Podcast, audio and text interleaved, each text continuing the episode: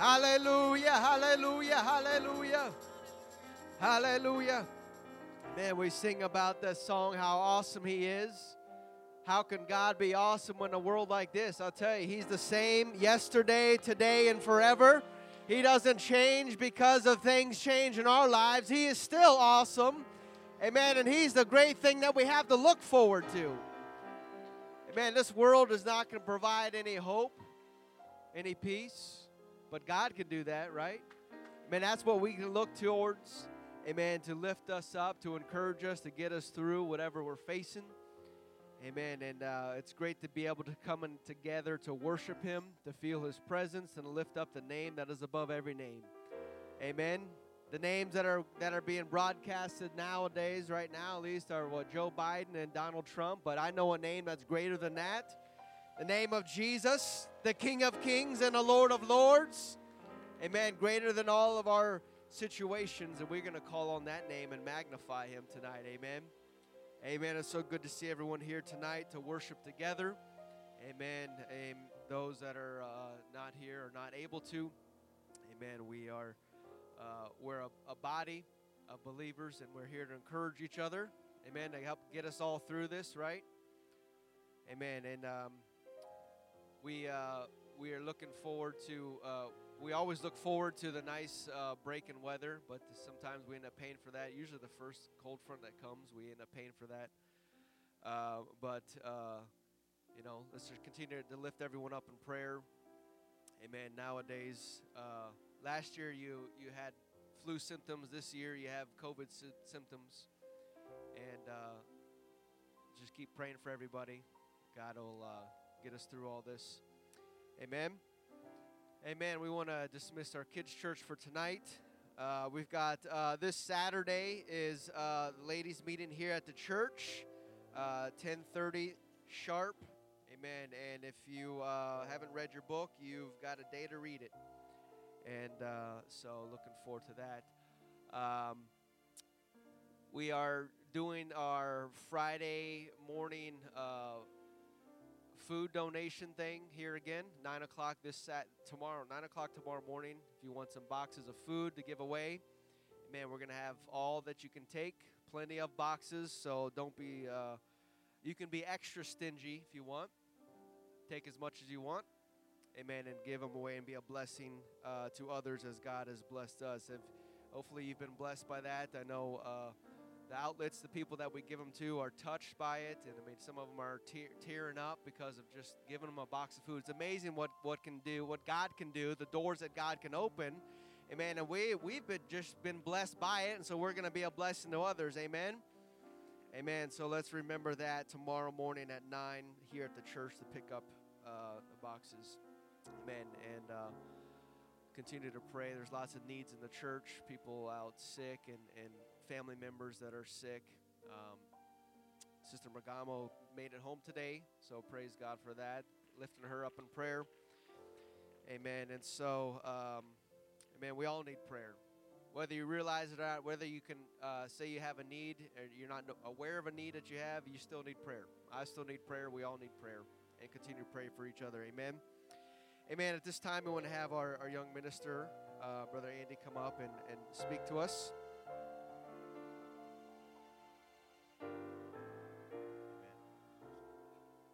Praise the Lord, church.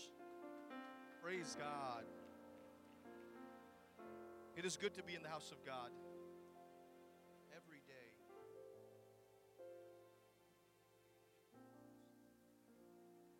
Praise the Lord. My son bought me this tablet. I think it's a preaching tablet. I'm not too sure. it looks fairly well, so praise God. All right. Pastor, again, just want to give thanks for the things that you do.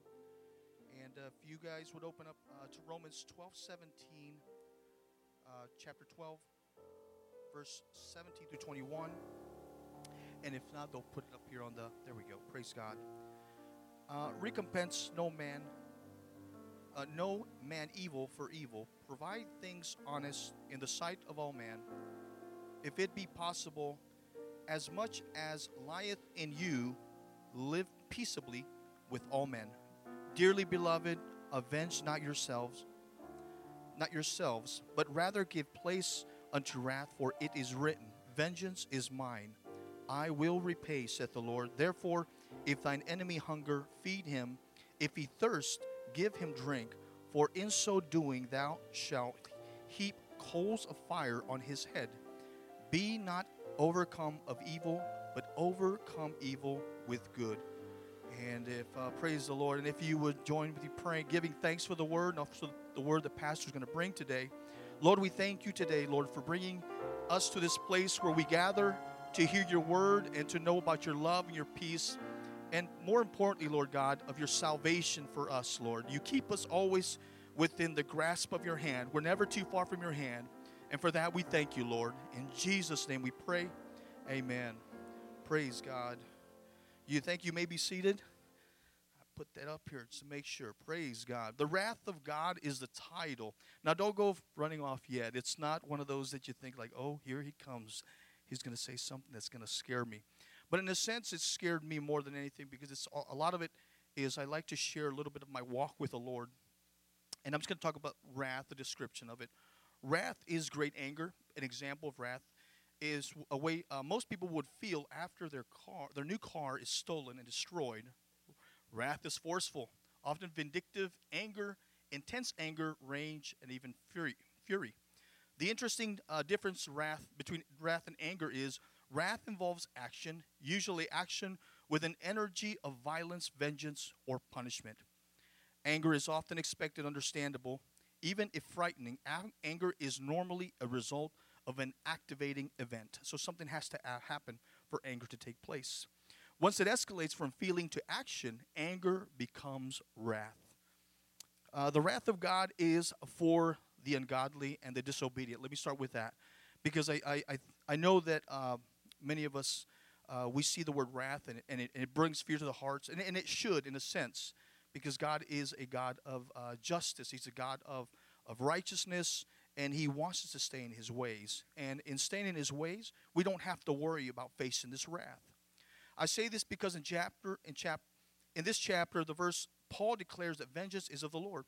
He goes on to say, Beloved, avenge not yourselves, but rather give place unto wrath, for it is written, it is written, Vengeance is mine. The only wrath that the children of God will suffer and is at the hand of man or due to the hand of man, but not at the hand of God. And this is the children of God. The hand of man is of flesh, but the hand of God is of spirit. This is why the Bible says for us to walk in the spirit and therefore not by the flesh. Amen. Some years ago, I was in a car accident, and I, I wrote all this down because some of it is, is very, uh, I wanted to make sure I remembered a lot of it. And I, was, I hit someone coming out of a, uh, one of the places that I work at. And as I hit them, uh, it turns out that it, for some reason it turned out to be a Mercedes Benz. Yeah. Out of all, right, I could have avoided every other car, and I hit this one. So he's going from one job to the other. The guy pulls over, and uh, don't know who he is. Still don't know who he is. Uh, but he pulls over, and uh, he gets off, and he's waving his hands. And I remember thinking, this is going to be one of those days that I'm going to remember. And again, pulling over, uh, he was uh, he was he was a bit of a wreck. Uh, he kept asking me, you know, insurance, what is your insurance? Were you texting? Uh, you know, wh- what was it? Were you going somewhere in a hurry? The point was that he was angry, and he had a right to be. Know, I was I was exhausted at the accusations. I remember losing my patience a little bit. Now, I didn't uh, lip about, you know, just speak to him rudely in any such way or form, but I did get a headache, and like I said, I was getting a little upset. Nonetheless, I took the initiative to answer every question to comfort his mind because he had no idea what he was asking me because he asked me the same question over over and over and over again. But even though i answered him again again and again even was the same answer? Uh, either he didn't hear me or he didn't believe me i don't know. And then i even uh, assured him that when this insurance company would call me because he was concerned that i would speak to the insurance company and i would lie to them and I said to them, No, no, no, I, am going to tell them it was, it was my fault. I did it. You were in front of me. But there's more to the story than it was just my fault. So, in doing so, uh, I, he, he received comfort in that.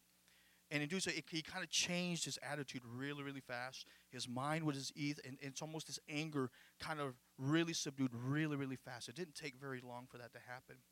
but it- it was because I reassured him that I would take care of it. Now, here's something that I wrote because I want to remember and I said, I'm reassuring him it was going to be all right and that he would take care of it, that we would take care of it. And as you heard we, uh, me reference to we would take care of it, I was referring to the Lord and myself because this man could be of no help to me or myself at this time. Again, he was chaotic, so he was not, and again, he was not in full wrath, he was just angry. And this all happened in the course of an hour and a half. So you may imagine that the attention of the w- traffic we had. The Lord was there. He said, Vengeance is mine, son. My response was, Yes, Lord. So I was just kind of heeding to, the, to that. And I'll say, the word says that he has written his word in our hearts. And he is our God. And he and we are his people. And in doing so, I can remember just thinking there were actions that took place over and over again. And I'm, and I'm coming back to Romans 12, 17 because it says, "Recomp- recompense no man evil for evil. I could have allowed the insurance company to handle my claim, telling them why I thought it was his fault. Okay, but I didn't tell him. I, I told him I would call them and I would let them know what I did. I want him to become. I want him to be okay. Uh, provide things honest in the sight. Oh, I'm sorry, brother. Would you? There we go. Praise the Lord. Thank you. Provide things honest in the sight of men. I could have said I didn't see anything and I don't know anything because it happened so fast. But I didn't do that. Instead, I answered his question. I saw you move uh, as to pull in- into into the lane. Obviously, I didn't. You didn't. Then I hit you. My mistake. That was my response. If it is possible, as much as lieth in you, live peacefully with all men. I could have acted just as angry as he did when he came out of his car, swing his arms, saying, and I could have said, "What's going on?" But I didn't. I remember getting off and feeling regret, and I probably walked up to him and said I was sorry and apologized, and uh, seeing if he was okay. But he didn't react to that. And then it says, Dear beloved, avenge not yourselves, but rather give place unto wrath. For it is written, Vengeance is mine, I will repay, saith the Lord. I could have said today, Lord, this one is mine. But I didn't say that. I let God handle my problem, and he did so perfectly. Therefore, in thine enemy hunger, if thine enemy hunger, feed him. If he thirst, give him drink. For in so do, in so doing, thou shalt heap coals of fire on his head. This was one of the most powerful scriptures that hit me, uh, like it lit my lit my head up on fire because I didn't understand at first. Why would somebody put coals on somebody's head? Well, it's there's a huge. I could have said to him, "I'm not answering any more of your questions as to texting or being in a hurry to go somewhere." Instead, I answered all his questions to ease his to ease his mind and assure him that I was aware of my fault and that I was taught I was taking full responsibility responsibility for my actions. So, be not overcome of evil, but overcome evil with good. And because we do this, the word says, "For in so doing, thou shalt heap coals of fire on his head." This man wanted answers and why he, why he was hit. I believe he knew he had, he had made a mistake. He had pulled in front of me and he slowed down because he was distracted by something in his car. Now I know this because I know there was no car coming, but I didn't argue with him. The point of it is that I took my eyes off his car and he seemed to stop and I thought he had gone and I come behind him and I hit him. So even so, even though he stopped, it was still my fault because I should have been paying attention to where I was going. And again, so my fault. Um, I was not paying attention to this car that pulled up in front of me. My primary focus shifted before he left. Now, here's the thing that really caught me off guard. When I was there speaking to him, uh, at first it was accusation after accusation. And I remember thinking, Lord, I know you're with me. You're with me here. You know, greater He was in me. And th- those are you know small scriptures that were in me where I could always recollect these things. But the one thing before this man left, he was thanking God. He no longer was asking questions. He was happy he could be. Uh, there was the dent, the dent in his car didn't matter anymore, and he was looking. Uh, he was looking above, and he said, "You know what? He's looking at us." And I said, "Yeah, you know what? I know he is." But there's a difference when we react a certain way and and we stay out of harm's way, and we don't allow wrath to come forward. And this is even from an individual. Now, the reason I named this the wrath of God is in doing what God desires us to do, it keeps us out of the wrath of the Lord. If we step into that fire, there trust me when I tell you this that we remove ourselves from the place of where God wants to be. Not that there's no mercy or grace, and I'm talking about people who at times will give themselves uh, time to say that I've come back to the Lord, but then there's there's a division there, And so a lot of times we, we bring ourselves to that place and we feel confident. Confidence is sometimes one of those things that can really make us feel as if with we're God, but we have to seek Him. And I, I bring it back to prayer. I bring it back to seeking His face. I bring it back to where uh, where are you when you find yourself in the presence of God?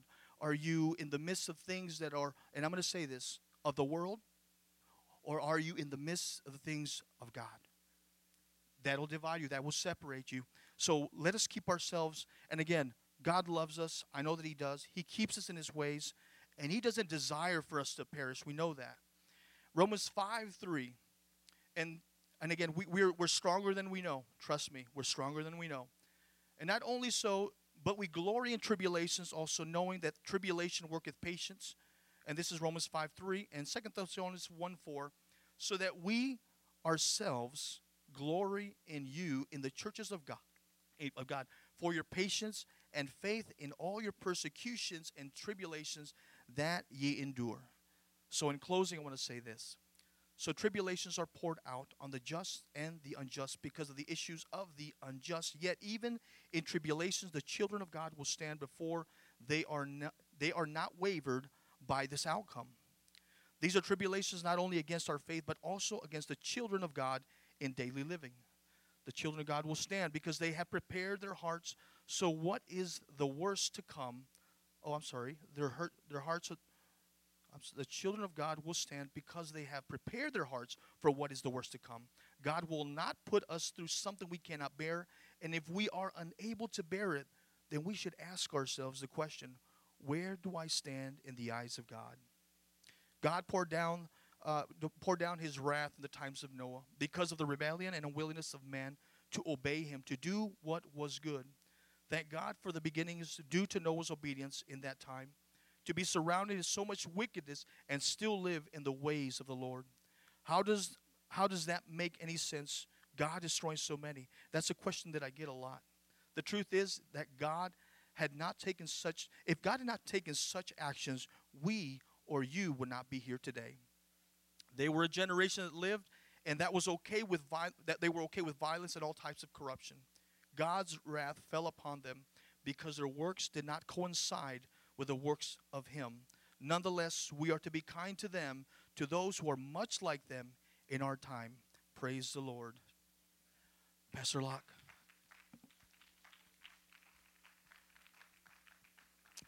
Amen. We don't want to be in the wrath of the way of the wrath of God, and we don't want to be on the road when Andy's on the road. we'll let you drive ahead of us. Amen. That's one thing I hope I don't ever experience is hitting a Mercedes Benz. I will just have to take your word for it, brother. That uh, that's what happens. Amen. Uh, thank you for that. Um, we go to Isaiah the ninth chapter, verse six. This is uh, a, a verse that we've kind of mentioned and talked about for a little bit over the past few weeks, months. Um, but obviously, it fits in with this time of the year. Isaiah 9 6 For unto us a child is born, unto us a son is given, the government shall be upon his shoulder, and his name shall be called Wonderful Counselor, the Mighty God, the Everlasting Father, the Prince of Peace. Verse 7 says, Of the increase of his government and peace there shall be no end. Upon the throne of David, upon his kingdom, to order it, to establish it with judgment and with justice henceforth, even forever. The zeal of the Lord of hosts will perform this. Amen. So I want to talk to you tonight from uh, this title, uh, The Great Gift. The Great Gift. And so for the past few months, we have uh, been talking about the Great Reset, which was an overview of what Jesus calls the times of the Gentiles which is a specific period of time where Gentiles rule the world and rule over Israel. But there is coming a great reset, not the one that they're trying to implement now, but there is uh, coming a kingdom that is not of this world, and it will reset this world and all the kingdoms of the earth. And it will be when the nation of Israel rules this world and it will be Jesus who sits upon the throne of David as King of Kings and Lord of Lords. And I believe that day is fastly approaching. And he is going to show this world something that it has never seen before a kingdom that rules the whole world with a thousand years of peace. People try to do that, and it, peace is only temporarily. Uh, temporary, um, but true peace, the peace that Jesus Christ is going to rule with, has never before seen on this earth. And no matter how hard, hard this world tries, it's never going to be able to have this peace. Only Jesus Christ is able to rule to such a degree that a thousand years of peace throughout all the world. There are times where nations have peace or at peace with other nations, but for the whole world to have peace through one kingdom, uh, we will see that in the millennial reign. But in the interim, in the time period that we are waiting for that to happen, this world waits for these things to come to pass, we have uh, unveiled the plan that God had hidden from the foundation of the world. And that great mystery, as Paul said, we found out is the church. And with all the blessings that are promised to the church, we, the church, would not be here. Such a mystery would not have been unveiled without a great gift. And since this world is turning its attention to this time of the year, or at least trying to, uh, with trying to turn to this uh, holiday season, and now as each day passes, we find out it's being trying to be canceled all across the world in certain places, um, and we see. Uh, people saying Christmas is canceled and holidays are canceled, or even reschedule Christmas from six months from now. And really, like you're gonna allow six months from now to have us to have Christmas or them to have Christmas. We plan on having it, right? Um, but um, they obviously don't know that Jesus was born on December 25th. And who are you to think you can change your birthday? The, the ignorance and uh, obnoxious people think that they can just do that. But while there's really no evidence uh, to say that Jesus was actually born on December 25th, uh, to me, it would seem, the odds would seem slim that God would have Mary and Joseph travel through the cold fronts of winter to get down to Bethlehem. Uh, to me, it would seem like that child being born in spring, summer, or even fall would be a more ideal time of the year than any day in winter. But anything is possible with God, and if He wanted to be born on December 25th, then He'll be born on December 25th. Um, and so Jesus Christ would still be born, and no amount of severe weather would affect uh, his plan because we know that Jesus was laid in a manger, which is an animal feeding trough. And how many people today would place their newborn baby in a, a cow or horse feeding trough? God had a purpose, He had a plan and he had a great gift to give to the world, and nothing was going to stop his plan from happening. Nothing was going to hinder it. Not bad weather, not a dirty barn or a stable, not even an unsanitary manger. When God's word goes forth, it shall not return void. It shall accomplish what it is sent to do and where it is sent to prosper. It will do that. And so it doesn't matter what the weather, it may have been a blizzard that day, but God is going to come forth and his word will happen because his word was sent to Bethlehem.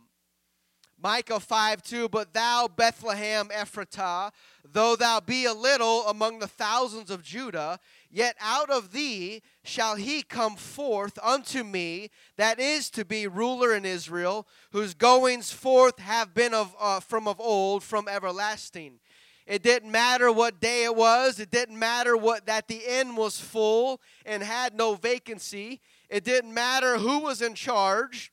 It didn't matter if it was a Republican or a Democrat in power. The Holy Ghost came upon a woman and she became pregnant, and that holy thing, that Son of God, was going to be born in Bethlehem no matter what, because the Word of God already went forth. Instead of out of you, Bethlehem, Ephratah, the son, a ruler is going to come. And we know it, it happened, for unto you was born this day in the city of David a Savior, which is Christ the Lord. And can I tell you tonight that it doesn't matter who is going to be the final winner of this election? It's not going to have any effect on the Word of God. It is going to happen if Donald Trump is in office. If Joe Biden is, is in office, the Word of God is still going to come to pass. And there's no amount of laws that they can pass that's going to stop or subvert or sabotage the Word of God and His plans for the church. They are going to happen. You can lose faith in an election. You can lose faith in the world, but don't lose faith in the Word of God because that stands the test of time. That will happen no matter what happens because that is forever settled in heaven. And that's what we need to be looking to and putting our faith and trust in. Luke 2 and 1, it says, It came to pass in those days that there went out a decree from Caesar Augustus that all the world should be taxed. This taxing was first made when Cyrenius was governor over Syria. And that all went to be taxed, everyone in his own city. And Joseph went down up from Galilee out of the city of Nazareth into Judea unto the city of David, which is called Bethlehem because he was of the house and lineage of David, to be taxed with Mary, his espoused wife, with great with great with child. And so it was that while they were there, the days were accomplished that she should be delivered. So would you would you look at that?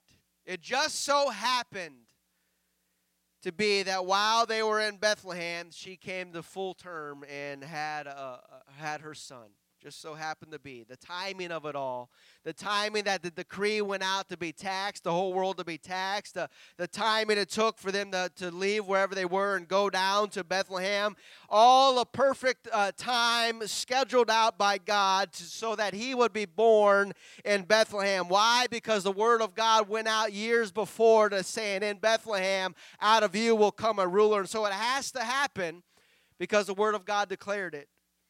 Verse 7 She brought forth her firstborn son, wrapped him in swaddling clothes, and laid him in a manger because there was no room for them in the inn. No room in the inn was no problem for God. God was not thrown off by that. Even inside the womb, he heard the, the, the innkeeper say no room. He wasn't, he didn't jump in the womb and say, Oh no, what do we do? Doors closed in your life, that's still no problem for God. God can still find a way, and He still has a way already planned. God will find a place for His will to be accomplished. If it's not in the inn, it's going to be in the stable or, or the manger or somewhere. God will make sure that His will is accomplished uh, no matter what happens in our lives, no matter what roadblocks come up or what laws are passed or decrees are declared. He's making sure His will is being done. But we just got to be willing to go to the barn. We've got to be willing to go to the cave, most likely is probably a cave or a stable, to, to give birth to the promise that God has spoken into our life. And who wouldn't want to go to a hotel? Who would want air conditioned rooms and a, a memory foam mattress and while you're out on vacation? Sometimes our plan, our expectation is that God's will is going to be done there at the end. Given birth at the end. Why, where else would I why would I want to go anywhere else? I'm going to the end. And when you find out that there's no room in the end, what happens is we get discouraged and we will will quit or we give up or we walk away sorrowful and we start to worry and stress. And when God's plan wasn't the end it was the manger.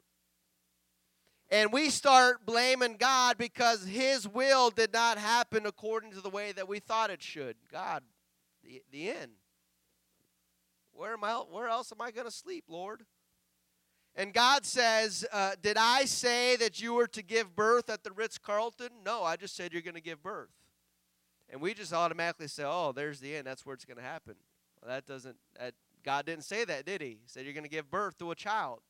We like to fill in the unknown details, and when it doesn't align up with our plan, we, we kind of get a little upset or frustrated or why isn't things working out? Well, if God didn't give that detail, why are we trying to fill in the blank of something that we're not sure? We just need to be a vessel. God's just looking for a vessel. He's just looking for a, a, a girl to give birth to a child, and, and our comments and our opinions and our thoughts only get in the way of us doing and fulfilling what God wants us to do.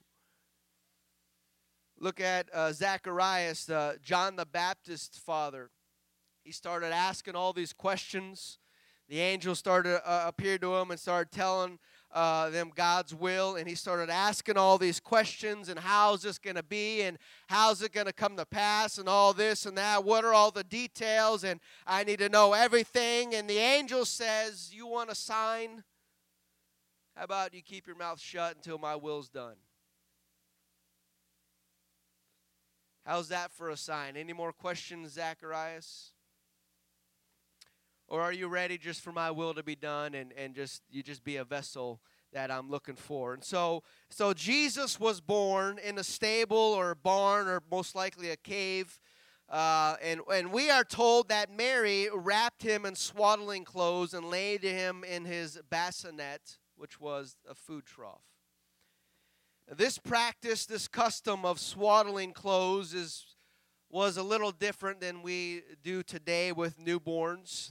They don't have those super soft uh, micro micro cloth things and goose down feather things that we wrap babies in or whatever they do. I don't know, um, but uh, things were a little bit different back then.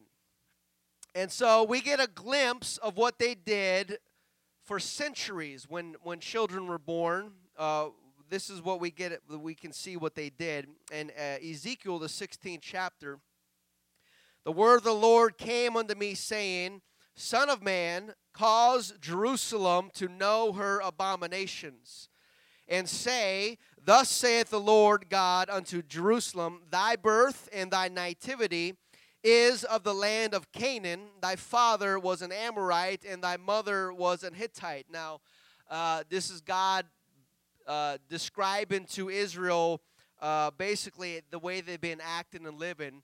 Uh, these, your father was an Amorite and your mother's Hittite. Basically, you're acting ungodly, like you're you're un, un, un, un uh, your parents were were ungodly, and you're living uh, this idolatrous life.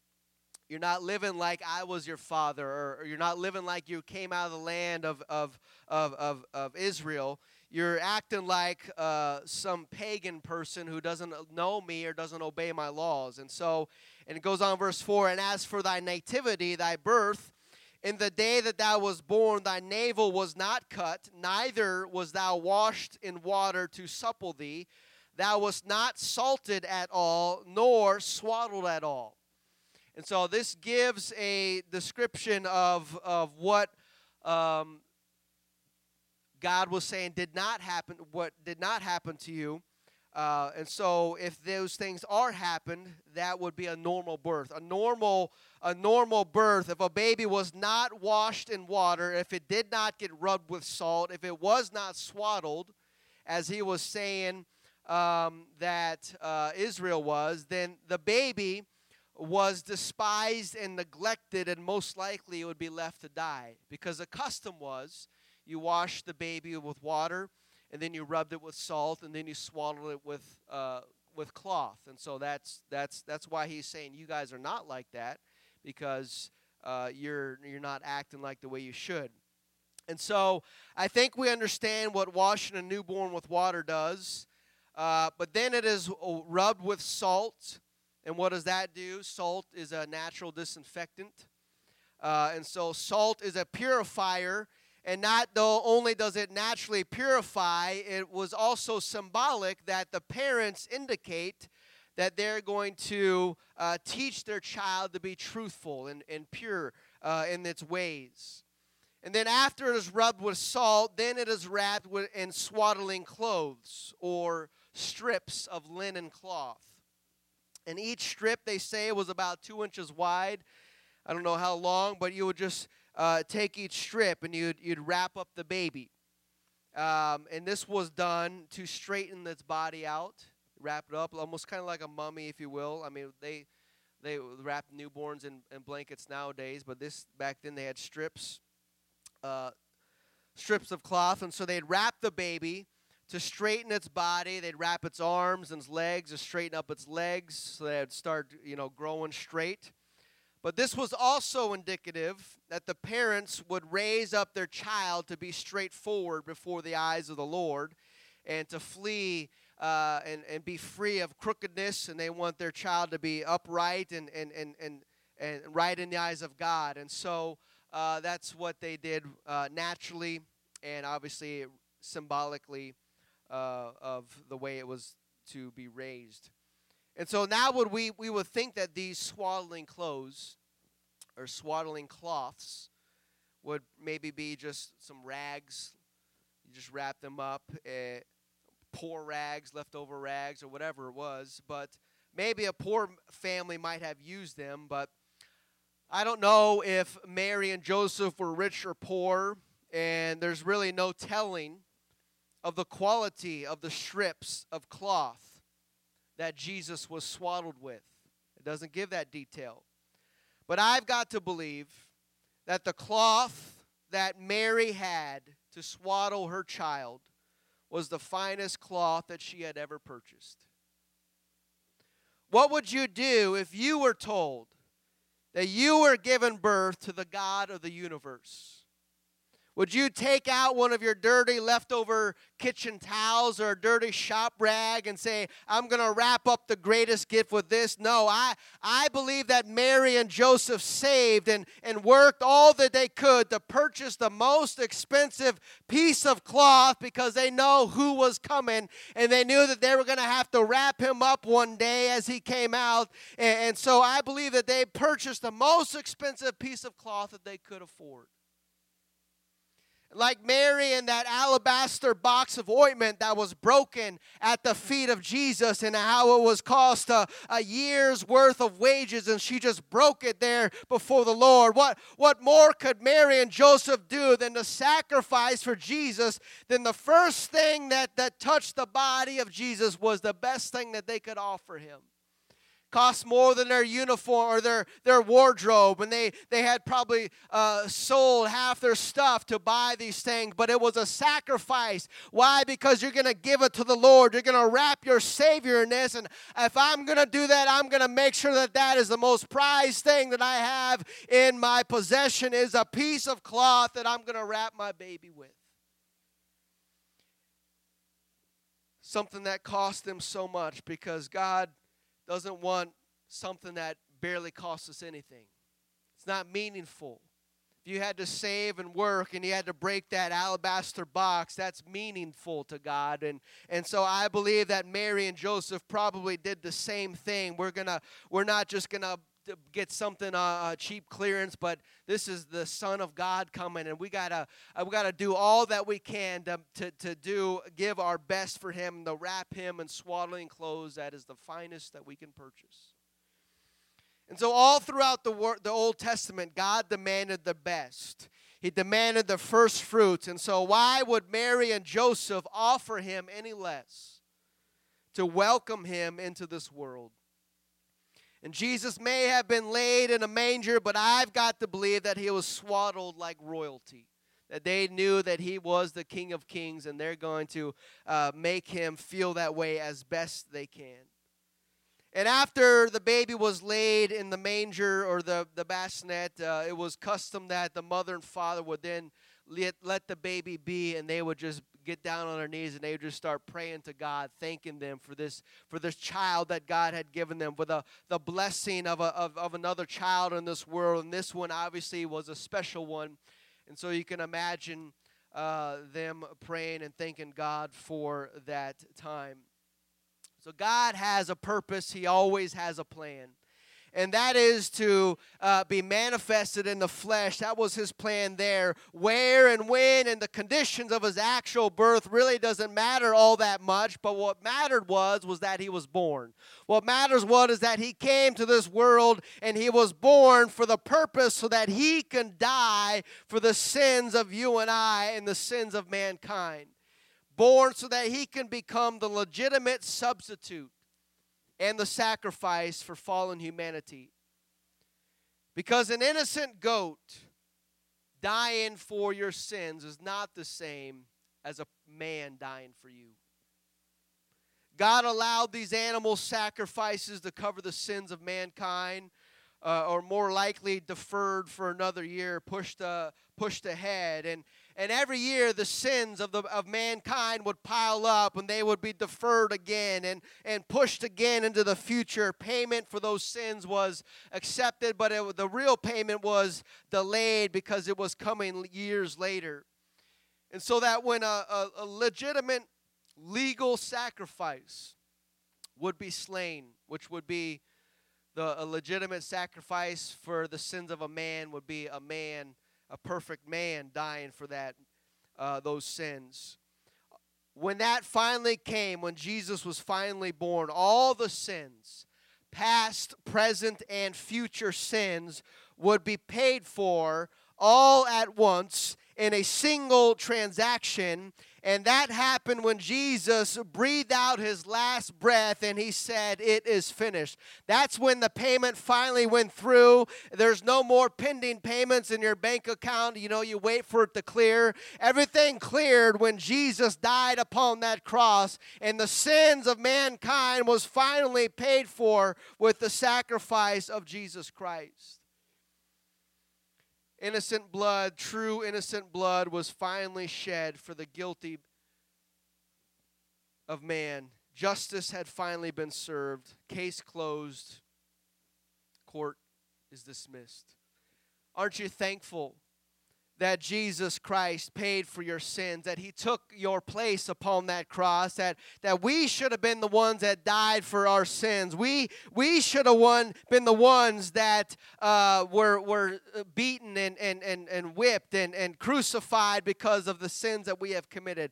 Talk about a great gift. Talk about a great gift given to this world. We should have got whipped with a cat of nine tails until our back was ripped open. Talk about the great gift. It should have been us who had those spikes hammered through our hands and feet. If we didn't die quick enough, we'd have had our knees uh, been broken with a club so that we would suffocate under the, our own weight of our body. It seems grotesque, and it was, but it was normal life for them. And we are the ones who are blessed to live in a society where that type of capital punishment wouldn't happen. That Jesus, uh, had he come today to die for the sins of mankind, they'd have locked him up in prison, life in prison, and he, he would have died. Uh, he wouldn't have shed his blood like he did back then.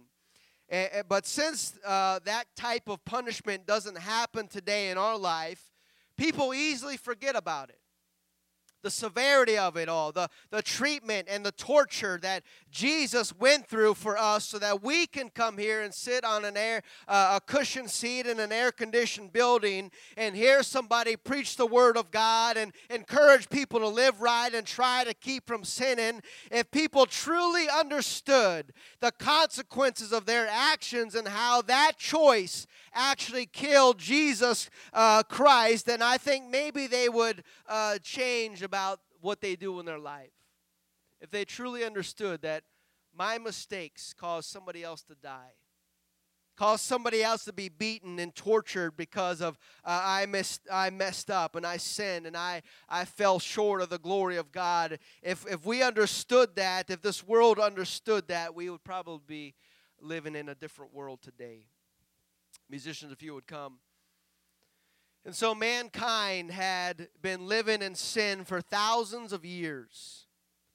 And God put the sacrificial system in place, but only until He could come and pay that great price and become the great gift to this world. And throughout the years of humanity, God would speak through godly men and prophesy prophecies concerning this Savior was periodically given to remind and to reassure humanity that God had not forgotten about them. Aren't you thankful that His Word is there to keep you on track, to, to remind you, to not let you uh, worry or fret that you're, you're not alone because He's never going to leave us or forsake us? It's His Word that comforts us and keeps us, and He will fulfill His Word. He even gives us a glimpse into the future to encourage us to hold on.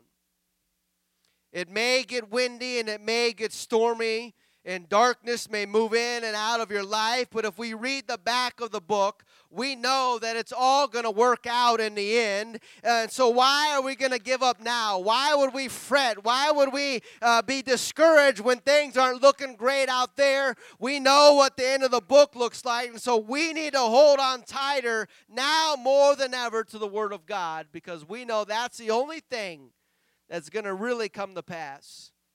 And that's what we need to look forward to. If you stand with me tonight, one of the prophecies concerning about the birth of our Savior in our text, uh, Isaiah 9 6.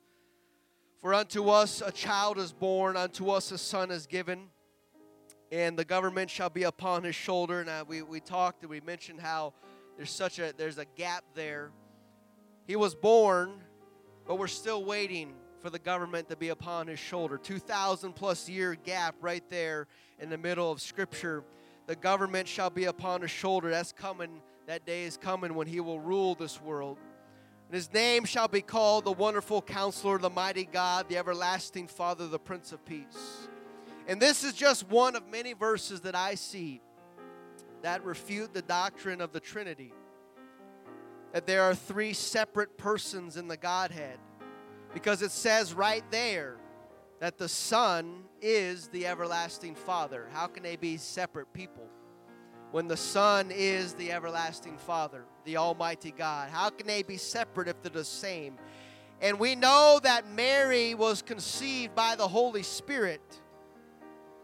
And so, if we're going to separate them, then Jesus' Father is not the Father, it's the Holy Spirit So, then how does all that work if they're separate? But we know that they are not separate, that they're all one and the same. And so there doesn't seem like any separation to me. It seems like there's one God, and his name is Jesus, and there's one Lord, and one faith, and one baptism, and that's what we hold on to because that's what the Word of God teaches. And so, as Scripture declares, a son is given to us to be the sacrifice for our sins, the great gift. John 3:16 For God so loved the world that he gave his only begotten son that whosoever believeth in him should not perish but have everlasting life. Since the world is turning in their eyes this time of the year to the birth of Jesus, we might as well gaze our eyes upon him too. Who really was it that was born in that manger? Who really was it that was wrapped with swaddling clothes? It was Emmanuel, God with us. It was the Almighty God. It was the everlasting Father. Jesus is the only begotten Son of God, and He is the great gift to this world. And we would not be here had He not come and given Himself. Had He not been born in that feeding trough, had He not given of Himself and given His life for us, we would not be here today. He died for us and all that He asks of us is just to live for Him. He's not asking us to die, literally, physically die. He already did that. He just says, Can you just live for me? You don't have to go through all that I went through. You don't have to be uh, crucified and killed, even though you deserve it. You should be here. I'm innocent. I shouldn't be the one on this cross, but I'm here in place for you. And so if I die for you, will you live for me? That's all that God asks. That's the great gift of salvation that He has given to this world. And I, I want to live for Him in these last days. It may seem like it's hard, but once you get your eyes focused on Jesus Christ, it's not really all that hard. You just got to keep your eyes on Him, keep focused, keep your eyes in the Word of God, and we're going to see our Lord and Savior soon and very soon. Do you believe that? Amen. Let's worship the Lord together. Let's thank Him for the great gift of His birth his salvation that He provided for us. Hallelujah. Thank you, Jesus. We worship you. Hallelujah. Here I am to say that you're my Lord, you are our God. We thank you You're all together. for suffering and dying for us, All together. that we can be here to worship you, Jesus. And all together. Help us, Lord, to live for you. to me. Hallelujah, Jesus. Here, Here I we are to worship to you. Worship. Because you died for me. Here I am to bow down. Hallelujah. Here I am to say But we've got lots to be thankful You're for. my God. You're all Hallelujah. lovely. You're all